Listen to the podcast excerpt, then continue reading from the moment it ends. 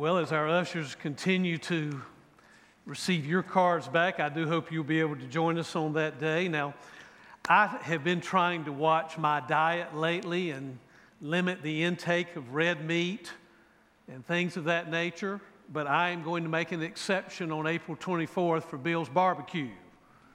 And I, I hope you're going to make that kind of uh, exception as well. Joe, thank you again for for sharing about your story and your your testimony, your experiences um, in your life. And I think Joe really has a real feel for what it's like to be a part of a family that starts a new church uh, at Forest Hills in Raleigh. And that's what those eleven charter members experienced as well here at Oakmont. Well, let me ask you to take your Bibles. Hope you have your Bibles with you this morning. We're continuing to look at the Psalms, and we're going to look at Psalm ninety-one. Psalm ninety-one this morning. Psalm ninety-one is a hymn of trust. It's a hymn of affirmation that God is going to be with us in our time of struggles and difficulties. And it's kind of interesting, and I'm not quite sure how scholars arrive at the point of being able to dissect what these psalms originally did and how they were used in the worship of ancient Israel. But we know that they were written as poems and also as hymns. So not only were they spoken, not only were words, um, were these words set to music and they were sung, but we know that they were actually used in the worship experiences of the uh, people of Israel. So there are a lot of scholars who believe that this poem, this hymn, was divided into three sections. The first section would be verses one and two. And the priest or the preacher or the one who was leading the worship would actually read or sing the first two verses as an affirmation that God is God, He's still on His throne, He's still running the show, and you can trust in Him. Then verses three through thirteen might have been sung by the choir, or maybe by the congregation, or maybe by both in an antiphonal fashion, back and forth.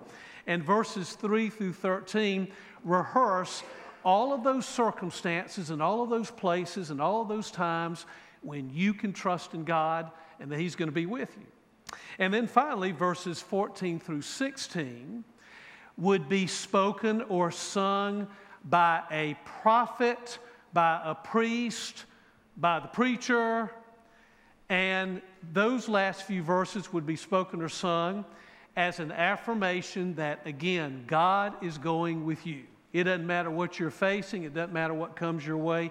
God is going to be with you, okay? So that just kind of gives you a feel of how it might have been used in the worship patterns of ancient Israel. Now, let's read the psalm. We're going to read verses one through two and then skip down to verse nine. So follow along with me and note in the first four, two verses that four different names are used of God. Four different names are used. Now you might say, well, why in the world would they use four different names?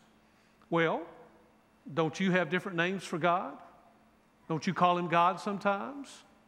Don't you call Him Lord sometimes? Don't you refer to Him perhaps as the creator or the sustainer of the world? I even hear people on occasion refer to God as the man upstairs. You ever hear that?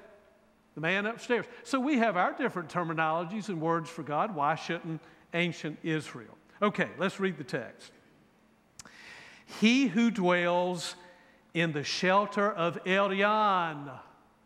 Maybe your translation says the Most High. That's the first name. We'll rest in the shadow of Shaddai, the Almighty. That's the second name for God, Elion and Shaddai. I will say of Yahweh. That's the third name. I will say of the Lord. And Yahweh was the special name that Israel had for God as He revealed Himself, um, especially to Moses there at the burning bush. I will say of Yahweh, I will say of the Lord, He is my refuge. He is my fortress. And then the fourth name is Elohim, my God in whom I trust. Now, verse three starts all of these places and circumstances where we can trust that God is going to be with us. And let's pick up in verse nine. If you make Elion, the Most High, your dwelling, even Yahweh, even the Lord, who is my refuge, then no harm will befall you. No disaster will come near your tent. For he will command his angels concerning you to guard you in all of your ways. They will lift you up in their hands so that you will not strike your foot against a stone. You will tread upon the lion and the cobra. You will trample the great lion and the serpent. Because he loves me, says the Lord, I will rescue him. I will protect him, for he acknowledges my name. He will call upon me, and I will answer him. I will be with him in trouble. I will deliver him and honor him. With long life will I satisfy him and show him my salvation. Sisters and brothers in Christ, this is the word of the Lord. Thanks be to God. Well, you know, there's some things that I don't particularly like in this world, and I'm going to tell you what two of them are. Hurricanes and tornadoes. How about you? You like to see a hurricane and a tornado coming in your direction? I remember a couple of years ago, we were under a tornado watch and warning here in eastern North Carolina, certainly in Greenville. All of the television stations were covering the uh, tornadoes that were kicking up all, uh, all over eastern North Carolina. All of the meteorologists were live on the air. And I remember uh, we were tuned in to Channel nine, W N C T T V here in Greenville. And at one point, I remember very distinct, distinctly one of the meteorologists saying live on the air, the Doppler radar is showing that a tornado is coming right by our television station right now, and so we are moving to our safe place. And suddenly you could hear their voice, but they had disappeared from the air. Now, my mind started churning as I was listening to that on several levels. Number one, we all are told that we need to have a safe place, right, in our homes. And they tell you to go to the lowest level of your house. If you have a basement, go to your basement. If you have a two-story house, go to, to the bottom floor. Go to an interior room, correct? Don't, don't be in a room that has glass. Go to a small closet, a bathroom, some other small room. Cover yourself protectively with cushions or blankets or something. So, you know, number one, my mind was thinking, hey, we need to get to a safe place. And number two, I was thinking, you know, I live within about a mile or two of W N C T television studios. And if they're getting to their safe place, maybe I better get to my safe place. So very quickly, we moved to our safe place, and we have a little hall, a little closet off of our great room that's beneath our stairway. That's a little coat closet, and so that's where we moved because the W N C T meteorologists and staff were moving to that same spot. Perhaps you've had some occasions like that where you've moved to your safe place. Well, this is what the psalmist is writing about this morning. The psalmist is inviting us to think about where is your safe and protected space and place and spot. Really, more specifically, who? Who is your safe place? Who is your protected space that you go to when trouble and difficulty comes your way? After addressing God in the first two verses in four different ways in this psalm, the psalmist says in verse two, I will say of the Lord, he is my refuge and my fortress. Notice the, the my's here. My God, in whom I trust. Now, now, you might be interested to know that in Hebrew, the word for refuge means going to a safe place, going to a protected spot or space. That, that's, that's what it means in Hebrew. So just as I go, or you might go to your little safe interior room if a tornado or a hurricane is heading in our direction, so we head to a place, but it's not where we go. We, we, we don't show up at this place to find our protected spot. It's a who. We run and we go in the direction of God, who is our safe and protected space. But notice in the psalm that the psalmist doesn't believe that we ought to run to God, that we ought to ask for help, that we ought to pray for Him, pray to Him only when we're in trouble. And, and can we be honest for just a brief moment and transparent with each other and not have any pretenses? I mean, we're all God's people and we're all sinners that are grateful for His grace and His love in our life. So let's just be honest for a moment and admit how many times in our lives we typically take God for granted and we ignore Him until we need His help. Can we just be honest for a moment and just go ahead and admit that most of our life, especially when we're moving through life and things are going well, we have learned to count on our resources. We've learned to count on our money. We've learned to count on our influence. We've learned to count on our abilities. We've learned to account on everything that we can do very well. And then we bump up against the brick wall. And we've come to some challenge or some crisis or some moment in our life where suddenly we realize the resources we bring are not sufficient for the challenge, and that's when we cry out for help. So let's just first of all admit that we do take, take God for granted and we ignore Him so often. But I want you to notice what the psalmist writes in verse one.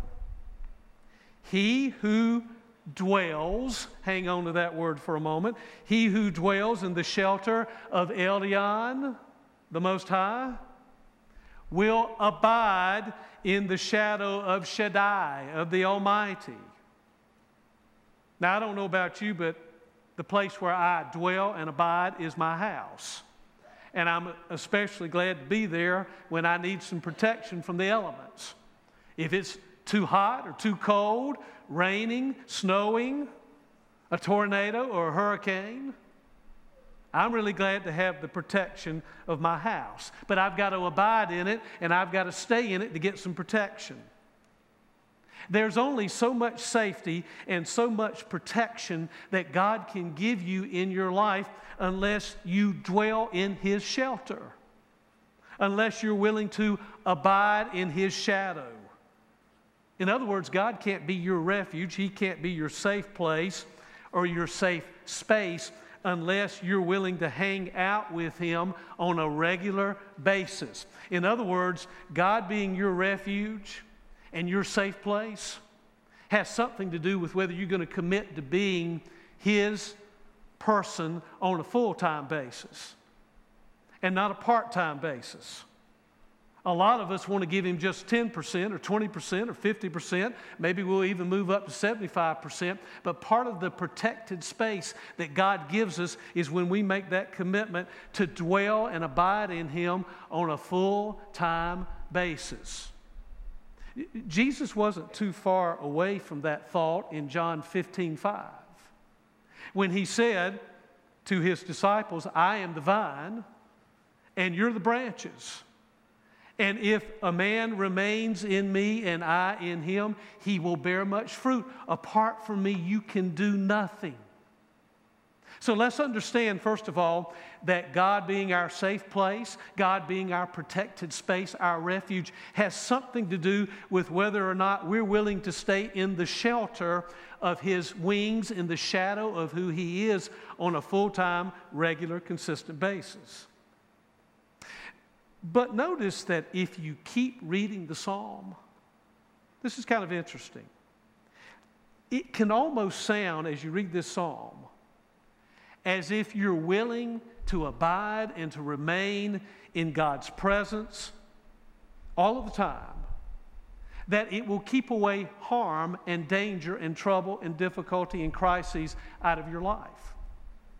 You've heard the old saying, an apple a day keeps the earth to Oakmont. Come in, please. An apple a day keeps the doctor, you know that one, the doctor away, right? It's almost like this, this magical kind of um, thing, you know, incantation that we recite, this perfect prescription.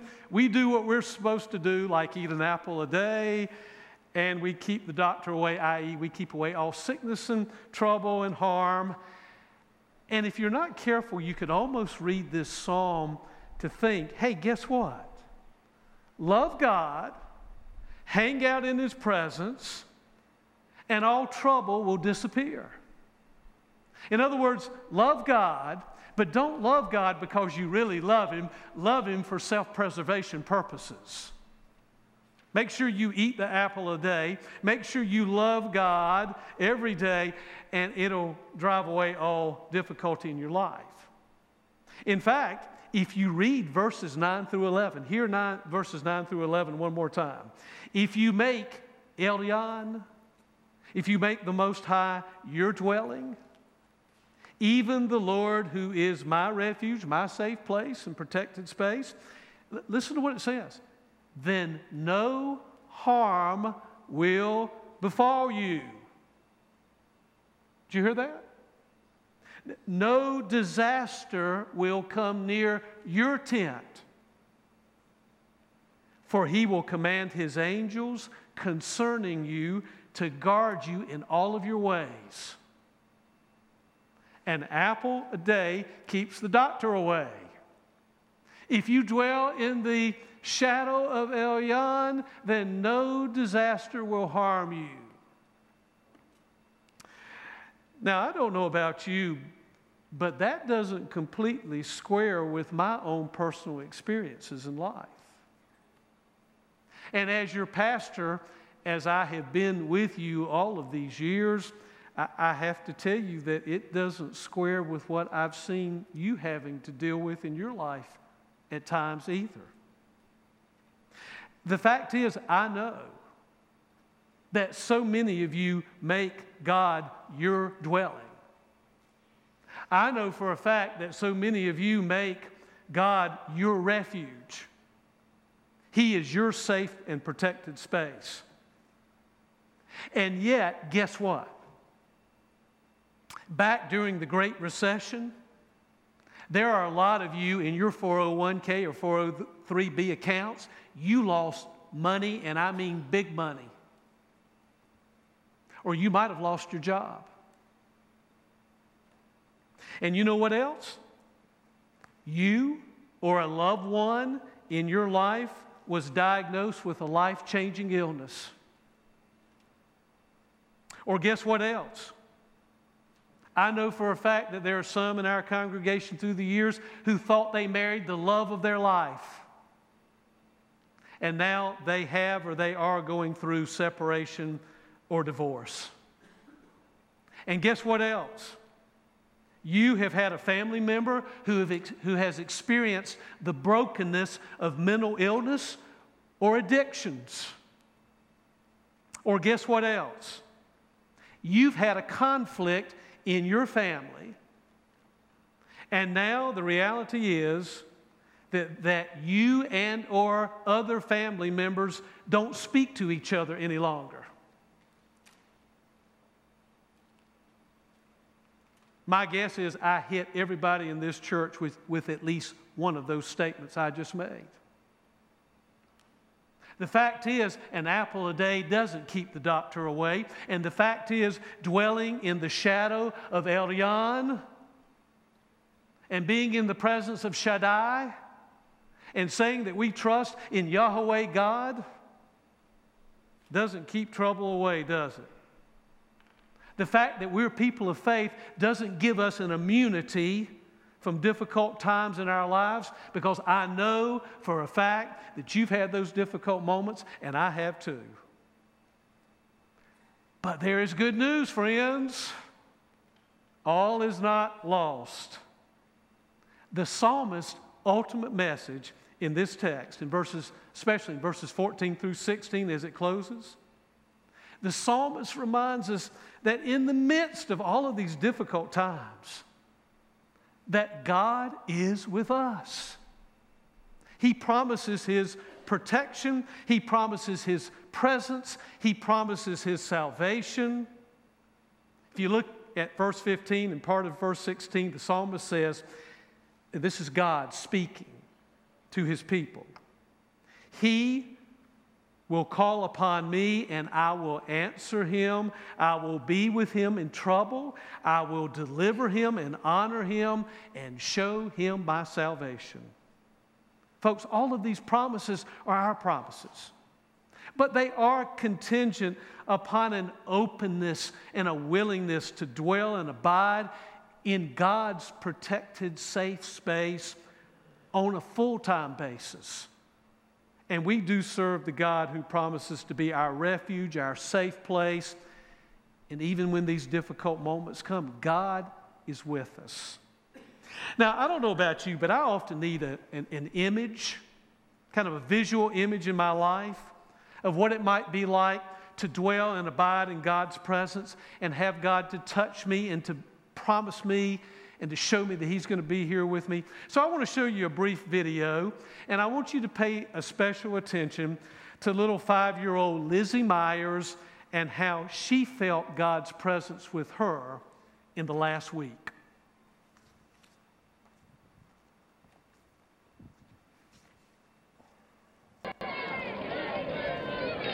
This is what Lizzie Myers' parents say they hope she remembers long after her world goes dark.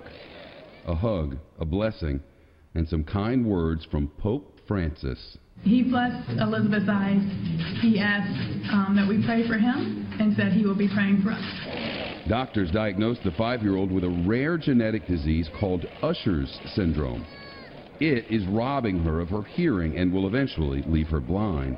Once we got over the initial shock of all of that, we, we realized that we have to do as much as we can to let her see, you know, uh, as many wonderful things as possible. She spent the last few days here playing hopscotch on the streets of Rome. The ruins and the art here were on the family's visual bucket list, the things Mom and Dad want to show her while she's still able to see. It started last year with a trip to an observatory near their Ohio home, where Lizzie got a closer look at the moon and the stars. She doesn't yet know this will soon go away. She's a worrier, and I don't want her to sit and worry about it. I want her to live as normal of a life as she can, you know, now. There will come a time when we'll have to tell her. I dread that day. For now, she's just like any other child. Playing hide and seek with her sister, working on her coloring books and making new friends. Her newest friend just happens to be the Holy Father. What Pope Francis has done for her, if there's any chance for a miracle, it will be there.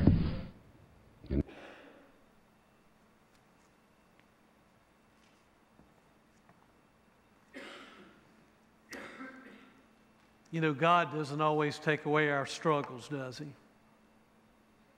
He doesn't always take away our disappointments. He doesn't always remove the the job loss or the financial losses or the illnesses, although we should never, ever give up hope about a miracle. But He does promise to lean down, to touch our eyes, our head, our ears, our mouth, our arms, our chest, to enwrap us in His presence. And He reminds us, as the psalmist writes, that He will be with us in times of trouble, and He will show us His salvation. Friends, we're going to sing the hymn this morning, God is Our Refuge and Strength, and the hymn will appear on the screen since it is not in your hymnal today.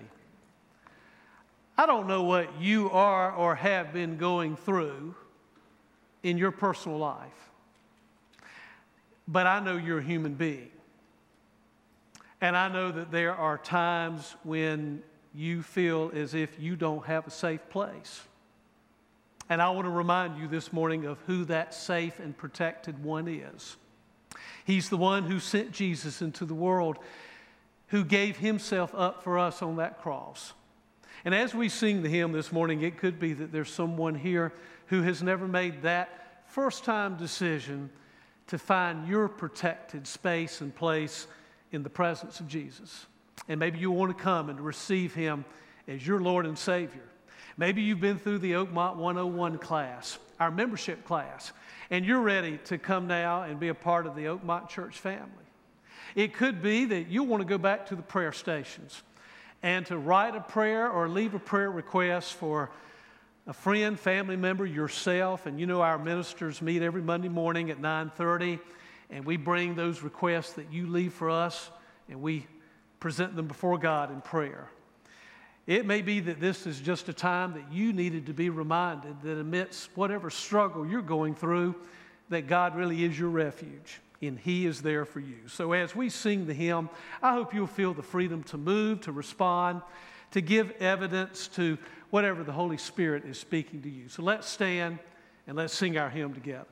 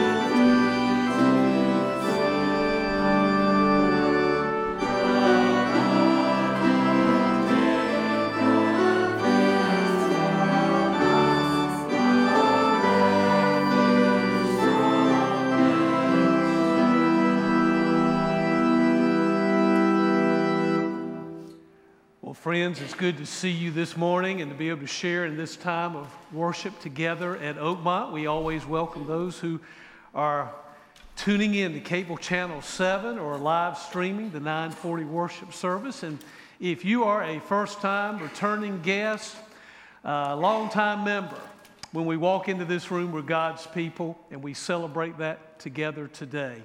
We have on the inside of each of the rows some burgundy fellowship pads, and we hope that you'll uh, sign in. It'll allow some names and faces to be matched up. If you are a first-time guest, we'd love to be able to send you some information about Oakmont and uh, put you on our newsletter mailing list. So again, welcome to all who are here today. One of the ways that we do worship God and that we serve Him, and it is, uh, as Joe Edwards reminded us here just a few minutes ago, it is a spiritual practice. It is a spiritual habit, and that is to be a generous giver. So I want to ask our ushers to come now, and as they do, we'll continue to worship God. Ushers, you may come as we continue to worship God by the giving of His tithes and our offerings.